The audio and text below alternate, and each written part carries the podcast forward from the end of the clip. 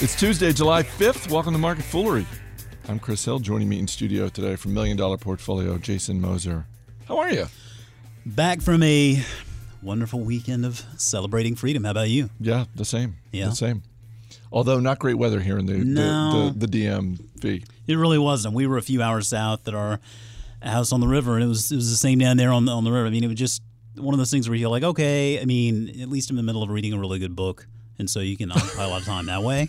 But you're not necessarily equating with the weekend of freedom with reading a book, right? So there's the Capitol Fourth celebration every year. A big concert on the mall, right, right at the Capitol building. Yeah. Uh, the fireworks display, all that sort of thing, and it's and it's uh, broadcast on public television. And I didn't see this last night, but I saw on Twitter that there were some people who were who were upset that what PBS had done because the weather was so bad here. What they did was they rebroadcast the fireworks celebration from like six years ago. I so I heard about that. Now I, I saw something. I thought I saw something on Twitter last night that was giving the green light for the fireworks show later last night. So that did that not happen, or do you know? know. I, I don't either. I mean, I don't know. I went to bed. I yeah, you know, I mean, I, I guess I've just seen enough fireworks. The older you get, the the you know, the more they are just kind of the same. I do like thing. I mean, I like them. I'm not going to knock them. I mean, I think I, I'd rather get out of the Fourth of July with all my digits intact and just Yeah. you know celebrate Safety first, people. Yes, I mean that really is is the bottom line, right? We want to we want to make it to the next Fourth of July. Exactly. All right, let's get to some of the news of the day, and we will start with Tesla Motors. Uh, the company announced it delivered 14,370 vehicles in Q2. That was short of its target of 17,000, and that's on a percentage basis. That's not all that close. That's a 15% miss. And we are pretty quick to point out when it is earnings season and you hear Wall Street analysts saying, well, they missed my targets, but we're, we're quick to point out, well, uh, we're not interested in what the analyst targets are. We're interested in what the company's own targets are. This was Tesla's target, and they missed. Yeah, that was going to say. I mean, they they set that own benchmark. I think the biggest question an investor in, in this business today needs to answer is how do they view this company? That really, I think, is going to dictate sort of your expectations and your timeline of of sort of where you feel like this investment can go. Because probably a lot of people out there today may view Tesla as the electric car company. And hey, that's fair. I mean, that's what they make, right? Electric cars. Other people out there might view Tesla as a battery company because maybe down the line, 10 years, this gigafactory goes online and is, is producing batteries in mass for electric vehicles everywhere. Perhaps others maybe view this as truly a an energy company for the 21st century. Uh, and that I think is probably a fair way to view it, albeit far more forward looking, and it assumes I think a lot of a lot of success there. But again, I mean, I think an investor in this business needs to just try to understand exactly how they view the company today, and then in, invest accordingly. Because you can sit here today and say, "Oh, this is an energy company for the 21st century," but to invest in Tesla with that thesis and then to expect this outsized return over the course of the next five years may not necessarily be so reasonable because five years is not going to be enough time for them to build out the energy company of the 21st century. Uh, to your point on their targets, I think that's very important. to Always note we, we talk about that all the time. And and to be clear, Tesla's own guidance last quarter, they lay the the groundwork for a bar of production of about 20,000 and deliveries of approximately 17,000 and and those numbers followed up. The actuals were production of 18,345 and deliveries of 14,370 yeah on a percentage basis that's a big miss. And they talk about the miss as being the ramp up in production and mix and delivery and whatnot and all sorts of ways to figure out how you want to justify why you miss your own targets. I think the bigger question, though, is I mean, at some point, and I mean, we know Musk wants to open up his IP for all automakers out there to basically embrace and, and use. And I think that's great because if they want to be this kind of a company that sort of changes changes the way we do things uh, on a global scale, I mean, those are the kinds of things you need to do. It does lose a little bit of its competitive edge, though. There, I mean, if you have everybody producing electric cars, well, that's great for consumers. Now I don't have to just buy a Tesla; I could buy anything, right? And so I mean, Tesla's done a good job to this point building sort of the brand as being the just really the standard in electric cars. I don't expect that to always be the case. I mean, we we see headlines all the time. I mean, there's one out there I was reading the other day about BMW and Intel and Mobileye teaming up to form an autonomous car and electric versions of this. So you're going to see all sorts of competition flow in here at some point, which is going to take away sort of the competitive edge from Tesla on the car front, which is why I think it's important to look at it from the bigger picture as a battery company or an energy company. But again, if you're going to build out this big, aspirational, capital intensive energy business, I mean, the one thing it's going to require is a lot of capital. And getting that capital is a lot easier said than done, I think, particularly in the short run. And so you have to kind of think about how that will play out for investors. And I mean, to invest in Tesla today and think you're just going to, to win as an investor automatically because Elon Musk is has the reputation that he has, I think is, is probably a mistake. I'm not saying Tesla's a bad investment, mind you. Um, I mean, I personally don't own any, but I think you just have to be able to look at this. It's it's going to be an investment I think requires a longer time horizon than than probably a lot of people are looking to embrace today. I think you also have to be if you're looking at this stock and the stock's down 3%. This isn't it's not a massive sell-off or anything like that, but it's a little bit of a discount. And so if you look at this and you think all right, maybe this is getting close. You know, it's two, trading at 209. So if you're if you're someone and you like big round numbers and you're thinking, well, if it gets down to 200, I might uh, open a small position, that sort of thing. I think to your point, you do need to be prepared for almost anything because that's where I think this is business is right now. I think there are a lot of different scenarios. I'm not saying any scenario is is on the table, but it, it's it's easy for me to imagine that three months from now, we're having the exact same conversation that they have missed their delivery target. It's also easy for me to imagine whether it's three or six months from now, eh, the Gigafactory is completely on, you know, everything is, is going their way and they beat their delivery target by 15, 20%, that sort of thing. And I think you could, you could see an even bigger reaction to the upside. So I, I, I, do think almost any scenario is in play here. Yeah, I'm sure it is. I mean, if you look at the way the stock has performed, I mean, over the past five years is phenomenal. I mean, investors have done so well. Um, from a two year perspective, hey, if you invested in Tesla two years ago, you've actually lost a little bit of money. And so I think the stock price certainly bakes in a lot of optimism today. We've seen that play out in many cases before. I think for a very long time, um, people have jumped all over Amazon and Jeff Bezos for, for criticizing his business model. It doesn't make any money, and who does he think he is, and yada, yada, yada.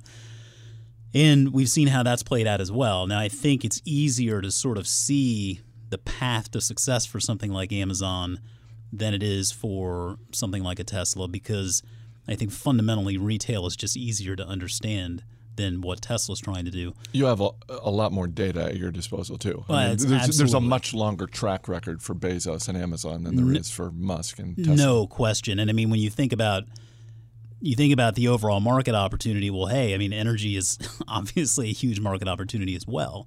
And, and so I think Tesla is going to be the, the aim is for Tesla to be one of the companies that helps sort of shake that up and change it, so to speak, for the better that doesn't imply that it will work out for investors. Again, I mean, you go back to what a business like this needs to actually succeed, it requires a lot.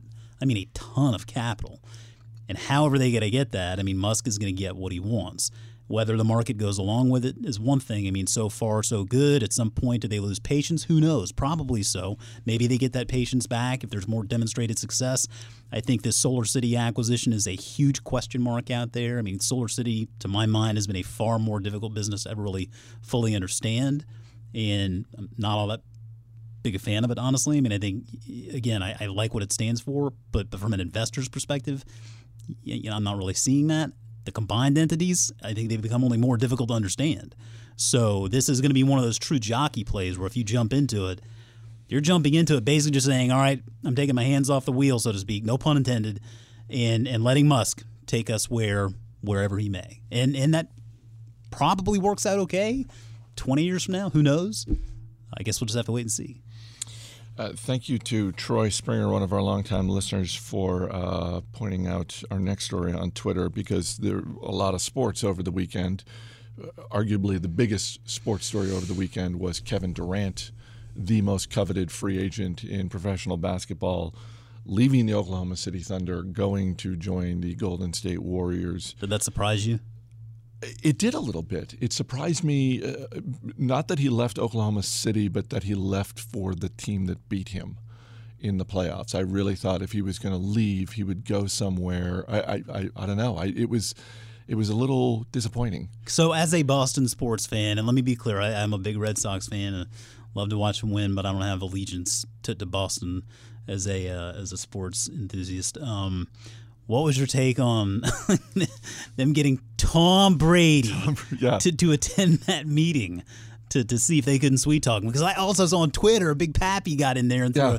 a couple of words. He's like, "Hey, sorry I couldn't be there, but you know, hey, Boston's the city of champions," and he's I, I thought it was great. I think you, can, I, I guess, huh? you know every every team he met with I think five or six teams something like that, and I think every team was trying to make the best case that they could. Sure. And so, if you're the Miami Heat, part of your case is South Beach. You know, this is this is where you get to live. You know, if you're the San Antonio Spurs, part of your pitch is the economics of playing for a team in Texas that has no state tax, that kind of thing. And the food. And well, yeah. um, and if you're Boston, your your uh, part of your pitch is tradition, just sure. sort of the championship tradition, yep. that sort of thing. Uh, but as uh, Troy uh, pointed us uh, to a, a, tweet from uh, Adrian Wojnarowski. I'm butchering his name. Woj, just Woj. I, I, you know, he's one of those NBA beat reporters who's just if you're if you're a fan of the NBA, you follow him. Something like Wojciechowski, but different. Yeah, exactly. And uh, one of the things he wrote over the weekend was about this deal, the business implications of this deal. For Nike, this is a coup. Nike wanted to slow Under Armour's momentum with Steph Curry and the Warriors. Now Kevin Durant promises to impact Curry's star, which is an interesting way of looking at this because Durant is a Nike guy. Mm-hmm. Under Armour made a big pitch for him, and Nike topped that deal. Uh, Nike didn't make the same mistake with Kevin Durant that they made with Steph Curry.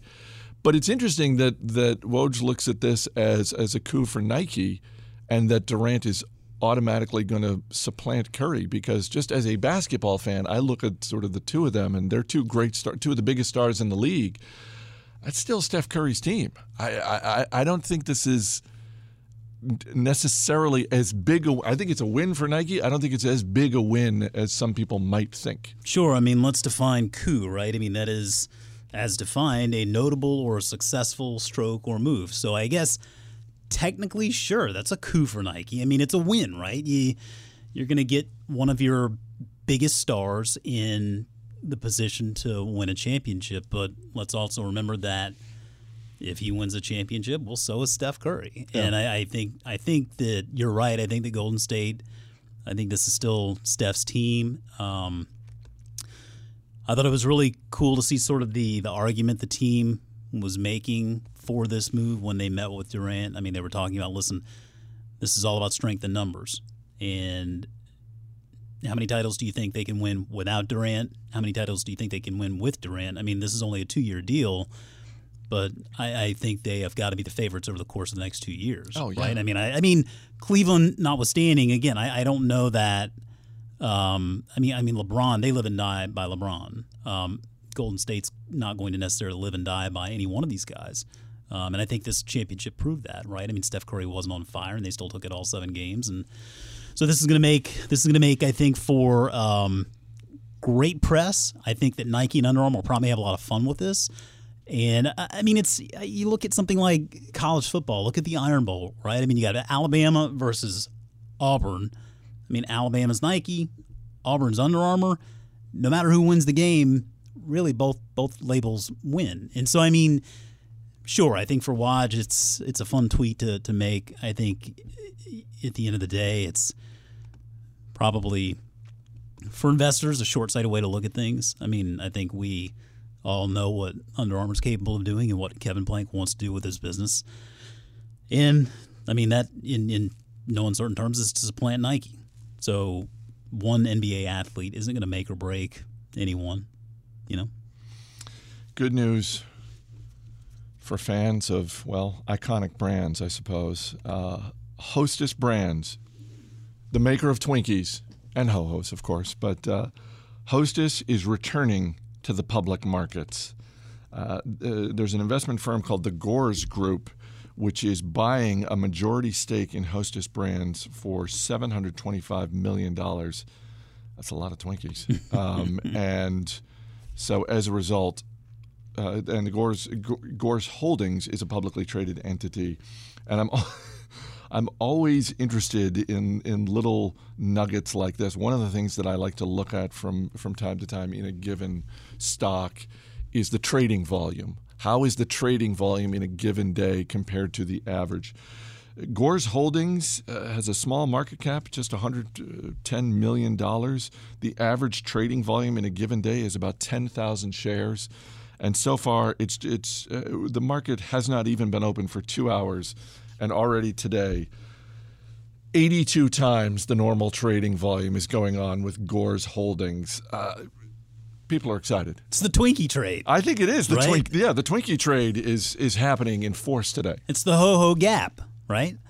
um, it's the snowball, right? I mean, there are all sorts of ways we could we could uh, have fun with this one.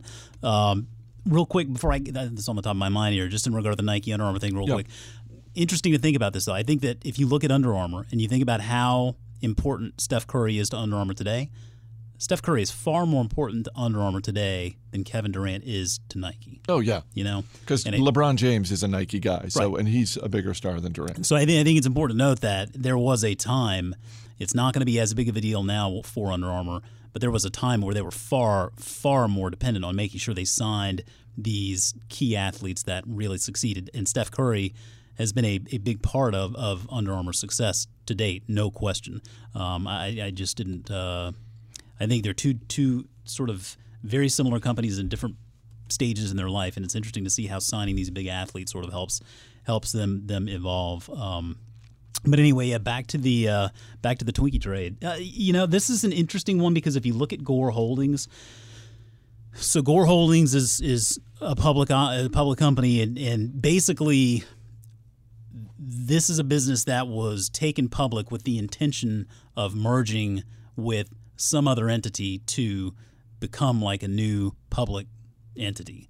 And it just so happens that it's going to be Hostess, which is really interesting to me because I guess I, I just I feel like for all of the fun we have discussing things like Twinkies and ho-hos and snowballs and sort of the nostalgia of, of, going back to our childhood, I mean, let's be clear. These things are not good for you, Chris. There is nothing. there is nothing that Hostess Brands makes that is even remotely good for you. For all that we, you know, we were talking the other day about Mondelez, and and yeah. you, you can go through the Mondelez portfolio and you can find a few things here or there that that are arguably healthy. There's nothing that Hostess makes that's healthy. No, and I mean, I, I'm not the kind of guy like I don't, I don't eat to live. But by the same token, I do care about what I eat. I mean, I'm, I'm very attentive. Not very, but I mean, we do a lot of cooking at home. I'm, I'm the one that cooks all the dinners, really. So I, I, just enjoy being able to do that and knowing what's going into to what we're eating.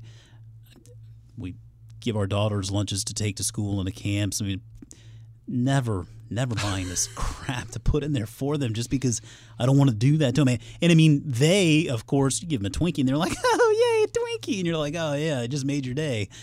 But even they like they'll try it. They're like, you know, this isn't really that yeah. good. Yeah. The idea and, of a Twinkie is so much better than the actuality of the Twinkie. Bingo. That hit the nail on the head right there. And so to see this as a publicly traded company, I think the idea of it as a publicly traded company is wonderful. I mean, I think I just we could talk about it probably every episode and just and have fun with it. But I, I just I, I really I mean, this is a brand w- with a history. I don't know that it really has a future. And I mean, I don't think it's not like you can just slap organic on the label and change everything, right? I mean, I mean these guys are selling a key lime slime Ghostbusters Twinkie. I'm not putting that in my child. I mean, that just they don't want that stuff. They like the thought of it better than they like the product. I think that's going to be a, big hurdle um, for Hostess. And yet, Someone's buying. Someone is. There's a lot of trading going on. Someone is. The, the, I was thinking about this when I first saw this story. You've seen the movie Moneyball, right? yes. So uh, Brad Pitt plays Billy Beane, uh, based on Michael Lewis's book, a great book and a great movie. Um, there is a scene in Moneyball that, if I ever get the chance to interview Brad Pitt, one of the things I'm absolutely going to ask him is is about this scene because it's it's the scene in Moneyball that is sort of the turning point where Billy Beane has decided we need to shake up the team. We need, and so it's the the season isn't going quite how they want, and he decides we're going to make some trades, that kind of thing. And he's sitting down with Jonah Hill, um, uh, and and they they trade a player and and that sort of thing. And then um, he gives Jonah Hill his marching orders, like go go tell that guy he's traded. I'm going to go, and he's saying, you know, I'm going to go tell this guy he's traded. And right before, and and uh, Jonah, I think Jonah Hill says to him, like, "Do you want me to do that?" And Brad Pitt takes a Twinkie and stuffs the entire thing in his mouth and points to himself. He's like, "No, I got this one." I get this. Now, what I want to know is how many times did you have to shoot that scene? Because that's one of those things that if you don't nail that the first time, if you know, if the director's like, uh, yeah, Brad, we're, the lighting was off. Can we? Can you stuff another Twinkie? You know, if you have to do ten takes of that, No. is he is he swallowing it every time? Is there a basket that he has to spit it out in like that for whatever reason? If I get to sit down with Brad Pitt, I'm asking him about the Twinkie scene. It's a committed actor. I mean, I'm sitting here making fun of people eating Twinkies as I drink my Diet Coke, which is chock full of caramel color and aspartame and phosphoric acid. I It's mean, not organic. no. You know what? I mean, if they slapped organic on it, oddly enough, I probably would feel a little bit better about it, but I still wouldn't feel good. Yeah. You know, that's why I took the uh, the uh, the New Year's resolution was to cut back on these and drink more water. So far, so good, but every once in a while, I've got to indulge. Absolutely. Sure, Life is short. Indulge, it is. which is why Hostess Brands has a business. Thanks for being here. Thank you. As always, people on the program may have interest in the stocks they talk about, and the Motley Fool may have formal recommendations for or against. So don't buy or sell stocks based solely on what you hear.